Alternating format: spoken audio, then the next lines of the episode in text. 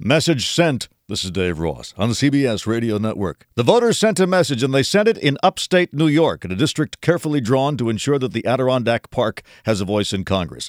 This was the race where Sarah Palin and Talk Radio went all out to endorse a maverick conservative, Doug Hoffman, over the wishy washy moderate chosen by party bosses. CNN was there. So the conservatives, they're really sending a very strong message to people within their own party. Heidi? Okay, but wait, before we get back to Heidi, let's highlight one small detail, which is that Mr. Hoffman lost. As one blogger pointed out, this was a seat the Republicans had held since the days when the only traffic jams in upstate New York were on the Erie Canal. So, is there something about the message that I'm missing? Think about the fact that when Doug Hoffman initially announced he was running, that only three people showed up.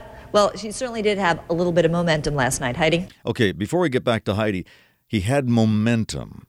The momentum is the real significance of this story the kind of momentum, I guess, that electrified the crowd as they listened to Hoffman's concession speech. We have to stand up and we have to fight against the Nancy Pelosi agenda. We have to watch out for spending money that we don't have that are. Okay, okay. How many people were in the room? Yeah, there were about 60 people in the room last night, Heidi. 60 people. Well, it was late. Okay, Heidi, now back to you. But first, this. This is Dave Ross on the CBS Radio Network.